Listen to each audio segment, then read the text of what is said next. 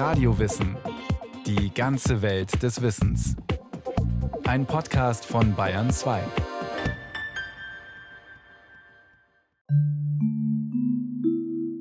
Wer tiefer denkt, weiß, dass er immer Unrecht hat. Er mag handeln oder urteilen, wie er will.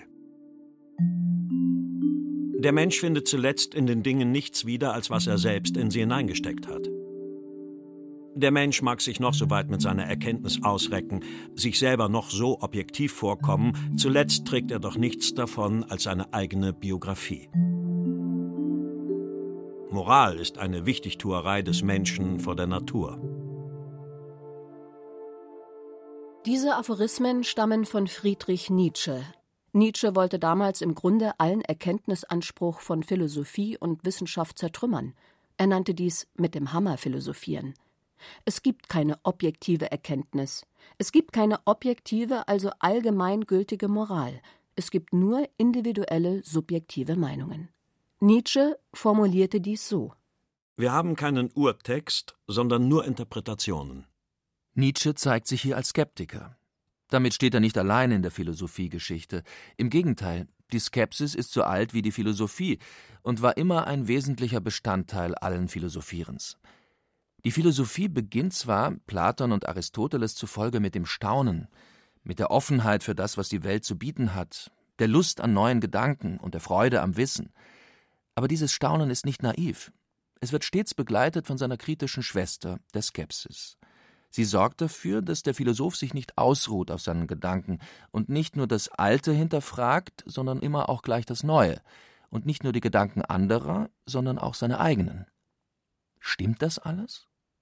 Könnte es nicht auch ganz anders sein? Dabei muss man allerdings zwei Arten von Skepsis unterscheiden: die methodische Skepsis und die absolute. Die methodische Skepsis gehört zum Handwerkszeug jedes Philosophen, gleich welcher Denkrichtung er angehört. Die radikalere, absolute Skepsis hingegen ist eine bestimmte Grundhaltung, nämlich die des Skeptizismus. Der Skeptizismus war eine der großen Philosophenschulen des Hellenismus und der Spätantike, neben den Stoikern und den Epikureern. Beide Arten von Skepsis hinterfragen zwar gleichermaßen alles, was gedacht wurde und wird, aber mit unterschiedlichem Hintergrund und unterschiedlicher Absicht. Die methodische Skepsis versucht im Durchgang durch ihre Zweifel neue, bessere Antworten zu finden. Der methodische Skeptiker sucht also die Wahrheit. Der Skeptizismus dagegen vertritt die Auffassung, dass wahre Erkenntnis für uns grundsätzlich unmöglich ist. Wir können nicht sicher herausfinden, was absolut wahr ist oder falsch oder objektiv gut oder schlecht. Jeder Mensch hat seine eigene Wahrheit. Der absolute Skeptiker hält die Wahrheit also für unerkennbar und bemüht sich deshalb auch gar nicht darum, sie zu finden. Das ist der Unterschied zur methodischen Skepsis. Der methodische Skeptiker sucht die Wahrheit. Der absolute Skeptiker hat sie schon abgeschrieben.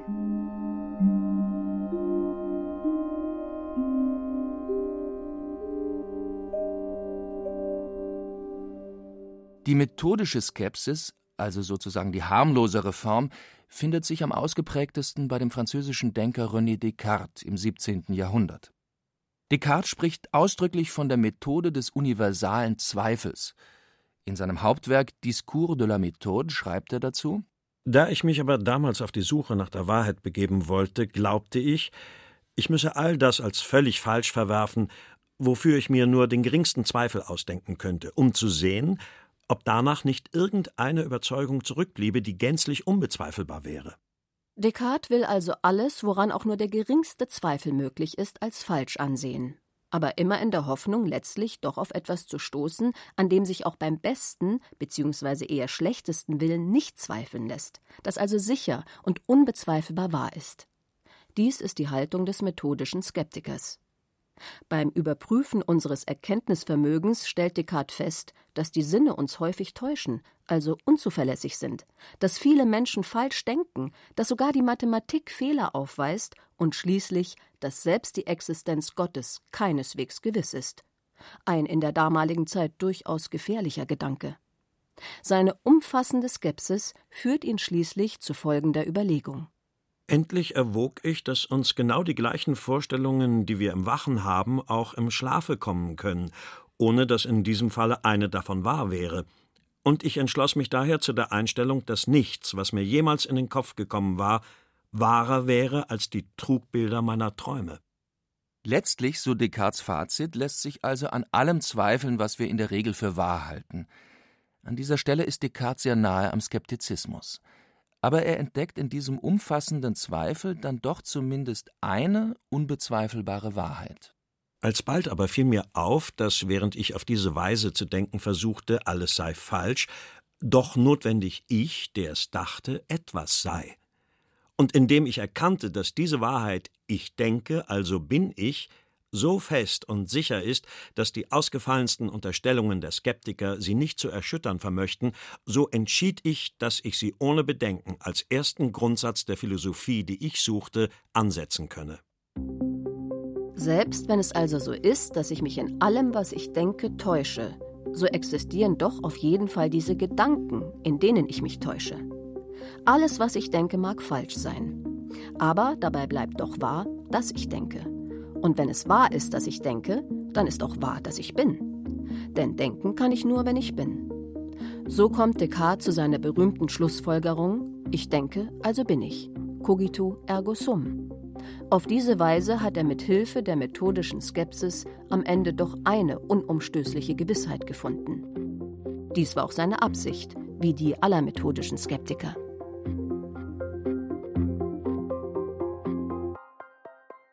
Anders ist die Einstellung der absoluten Skeptiker, also des Skeptizismus.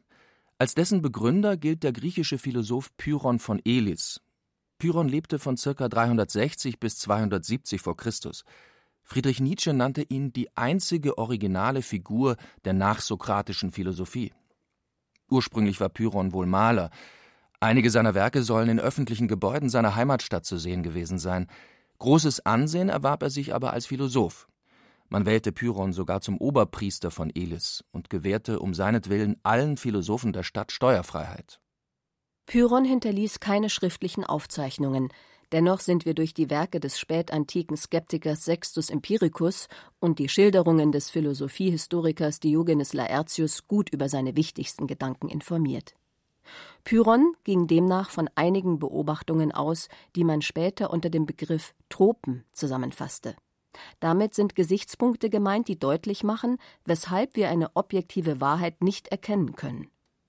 Diogenes Laertius nennt in seinem Buch Leben und Meinungen berühmter Philosophen die wichtigsten Tropen, die auf Pyrrhon von Elis zurückzuführen sind. Zur Verschiedenheit der menschlichen Naturen. Der eine findet es noch im Schatten warm, der andere friert schon. Der eine hält ein Geräusch für laut, der andere nicht. Der eine findet eine Berührung angenehm, der andere störend. Jeder Mensch hat also eine andere Wahrnehmung. Deshalb kann man nicht objektiv feststellen, wie die Dinge wirklich oder an sich sind. Denn dazu müsste man gewissermaßen aus seiner eigenen Haut heraustreten und eine übergeordnete Sicht gewinnen können. Ein weiterer Tropus bezieht sich darauf, dass nicht nur die Menschen verschieden sind, sondern dass auch im einzelnen Menschen die Zustände wechseln und die Wahrnehmung entsprechend beeinflussen. Solche wechselnden Zustände sind etwa Gesundheit, Krankheit, Schlaf, Wachen, Freude, Leid, Jugend, Alter, Mut, Furcht, Mangel, Fülle, Hass, Freundschaft. Verschieden also stellt sich das uns Entgegentretende dar, je nach den verschiedenen Zuständen. Auch der einzelne Mensch sieht die Dinge also nicht immer gleich. Der junge Mensch urteilt anders als der alte, der Kranke anders als der Gesunde. Der Verliebte sieht alles rosarot, der Leidende eher alles tiefschwarz. Wer will da festlegen, wie die Dinge wirklich sind? Auch die Lebensführung und das soziale Umfeld, so ein weiterer Tropus, spielen eine Rolle, etwa der Glaube an die Existenz der Götter oder die überlieferten Auffassungen von Gut und Böse, in denen man erzogen wurde. Auch hier sind die Meinungen demzufolge unterschiedlich. Noch ein letzter Tropus. Er bezieht sich auf die Abstände und die verschiedene Lage und die räumlichen Verhältnisse und die Dinge, sofern sie im Raume sind. So erscheint das, was eigentlich für groß gilt, in der Entfernung klein. Das Viereckige manchmal rund, das Ebene höckerig, das Gerade geknickt und das Blasse andersfarbig. Auch die Sonne bietet bei ihrem Aufgang einen anderen Anblick dar, als wenn sie in der Mittagshöhe steht. Da nun unsere Kenntnis dieser Dinge immer bedingt ist durch die Raum- und Lagenverhältnisse, so bleibt uns das eigentliche Wesen dieser Dinge verborgen.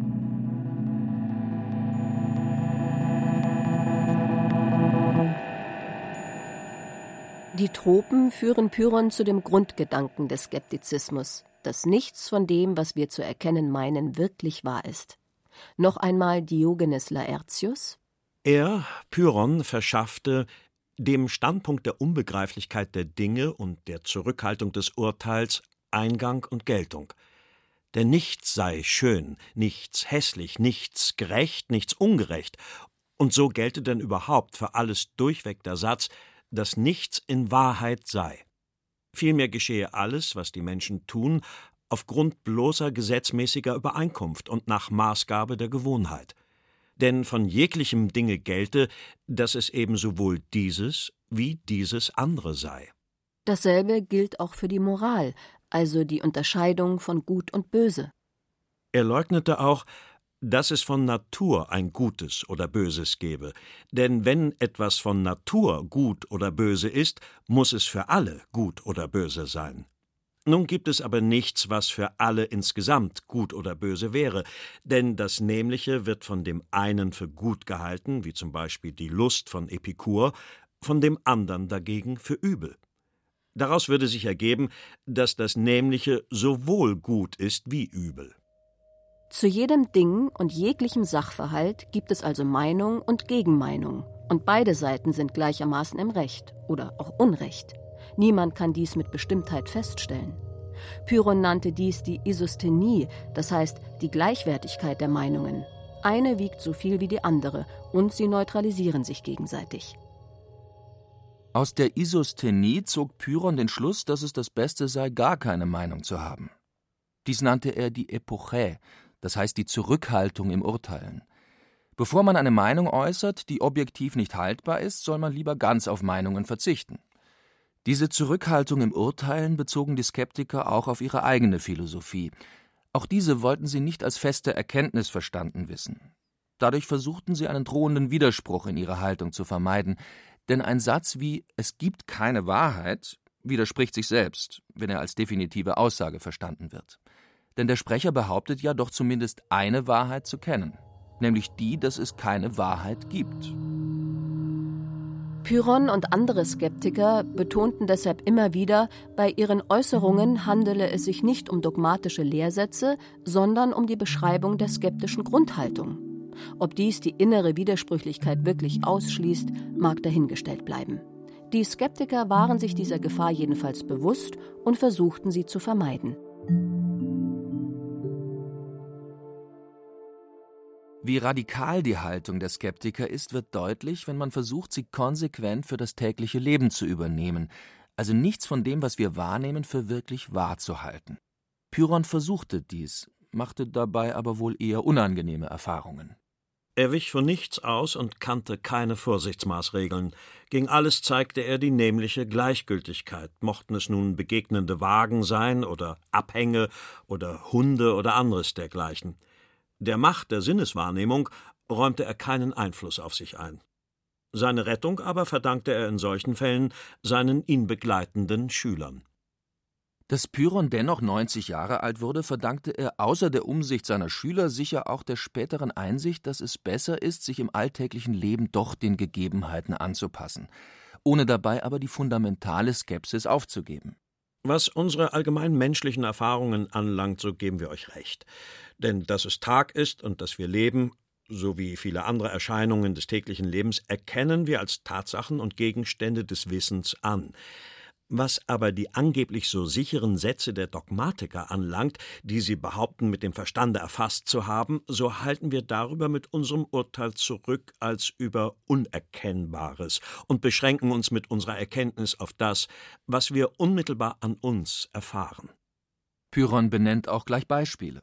Dass dieser bestimmte Gegenstand hier weiß erscheint, das lassen wir im gewöhnlichen Verkehrsgespräch gelten, geben aber keine Versicherung darüber, dass es auch wirklich so ist.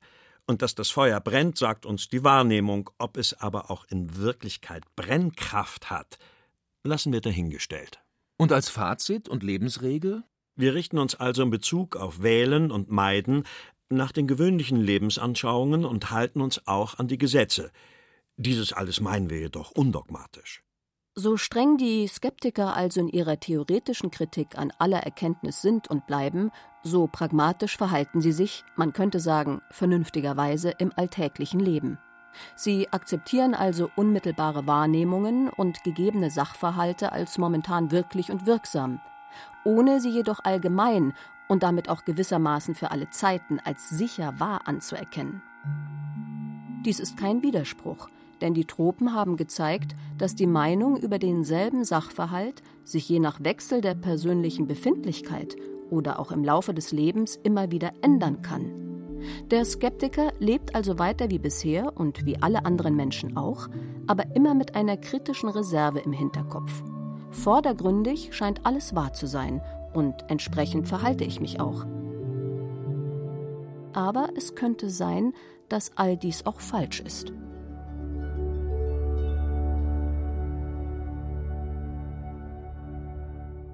Die Isosthenie, also die Gleichwertigkeit der Meinungen, und die Epoché, also die Zurückhaltung im Urteilen, sind zwei Eckpfeiler des Skeptizismus. Es gibt noch einen dritten, und der ist letztlich wohl sogar der wichtigste, nämlich der innere Frieden, der durch eine skeptische Grundhaltung erlangt werden kann. Dies entdeckten die Skeptiker zunächst wohl eher zufällig im Zuge ihrer Untersuchungen. So schildert es jedenfalls Sextus Empiricus, der neben Pyrrhon bedeutendste Vertreter des Skeptizismus. Der Skeptiker begann zu philosophieren, um die Vorstellungen zu beurteilen und zu erkennen, welche wahr sind und welche falsch, damit er Ruhe finde.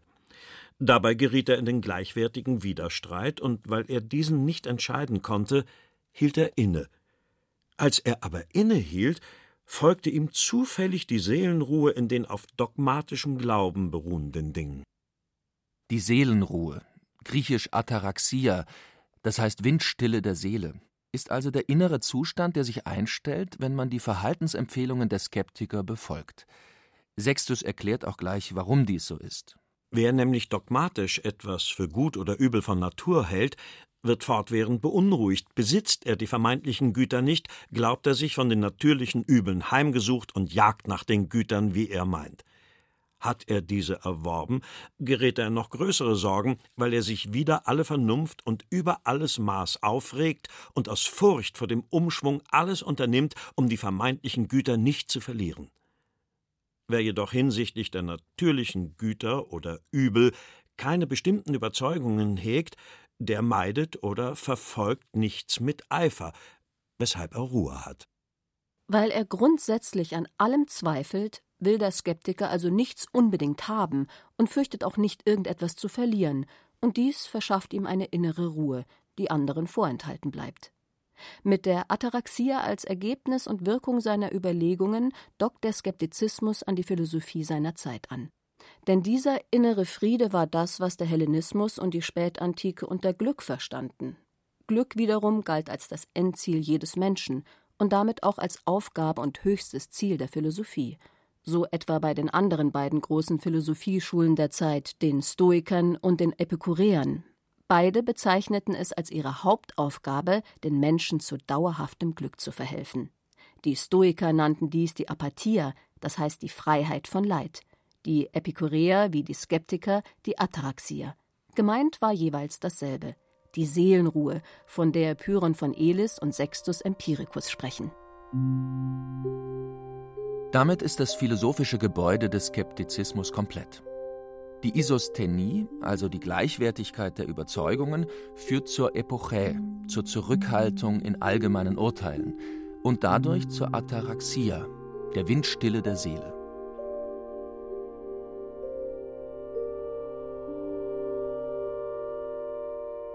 Mit Sextus Empiricus erreichte der Skeptizismus seine größte philosophische Reife. Danach brach die Tradition zunächst einmal ab. Das christliche Mittelalter verlangte festen Glauben und hatte keinen Platz für Skepsis. Stellvertretend eine Aussage Martin Luthers: Spiritus Sanctus non est Skepticus. Der Heilige Geist ist kein Skeptiker. So dauerte es gut 1000 Jahre, bis der französische Renaissance-Philosoph Michel de Montaigne die pyrrhonische Skepsis wieder in Erinnerung rief. ähnlich der Aufklärer David Hume in England und Friedrich Nietzsche in Deutschland.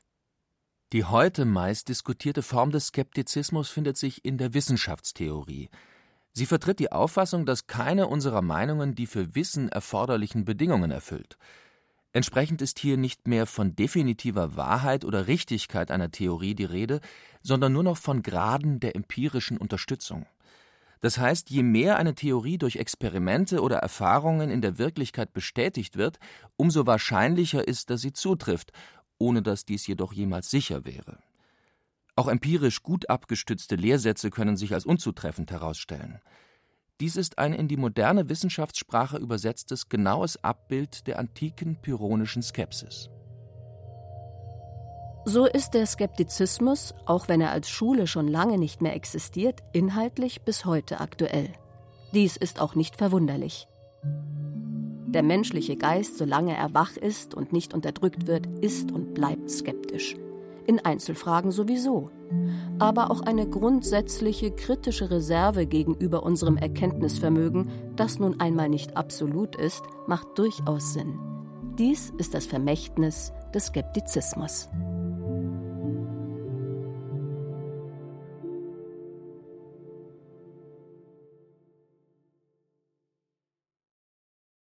Sie hörten die Philosophie der Skepsis. Nichts ist wirklich wahr von Michael Konrad. Regie Christiane Klenz, Technik Fabian Zweck. Sprachen Dieter Schupp, Heiko Rupprecht und Rainer Bock. Eine Sendung von Radio Wissen.